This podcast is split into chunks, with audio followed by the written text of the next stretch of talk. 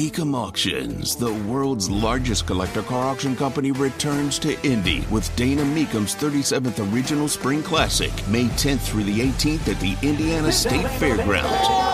3,000 muscle cars, Corvettes, exotics, and more. Broadcast on Motor Trend TV and streaming live on Max. From avid collectors to those new to the Mecum experience, we welcome everyone. Register to bid now at Mecum.com. It's a story you need to hear to believe, then grab your popcorn because there is more. I want you to hear something frightening from Cringe Jean-Pierre, the White House press secretary, on the concept or the conversation of crypto. I want you to hear it.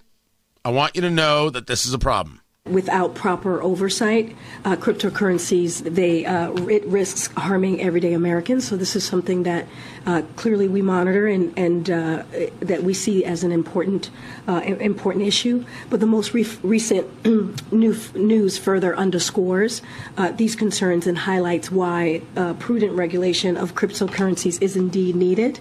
The White House, along with the relevant agencies, will again closely monitor the situation as it develops. The idea of the federal government getting further involved in crypto, they don't know what it is, they don't know how it works, they have no idea what they would be regulating. Now, this story is on the heels of a guy named Sam Bankman-Fried, who owned something called FTX.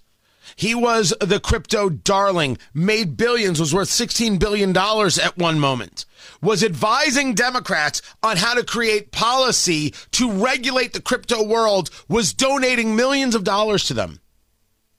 Not only did he have FTX, where celebrities were joining, like Tom Brady and everything else, and sports teams were being a part of the organization, he also had a group he founded called Alameda. Alameda was making risky investments and engaging in speculation. FTX, unbeknownst to the people who are putting their money up, you and people like you and me, took $16 billion, or took $10 billion of the $16 billion they had under assets, if you will, under consideration, and moved it to Alameda for these speculations, these speculative investments. It all went to crap, and he didn't have enough cash on hand to cover it. People came to FTX trying to get their money out. He froze the ability to withdraw money.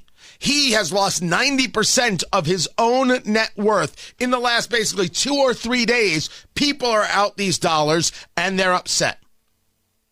First, bad news for Democrats because he was advising them and they were taking his money. It's an ugly scene. Secondly, he may have done something illegal to which sue the daylights out of the man.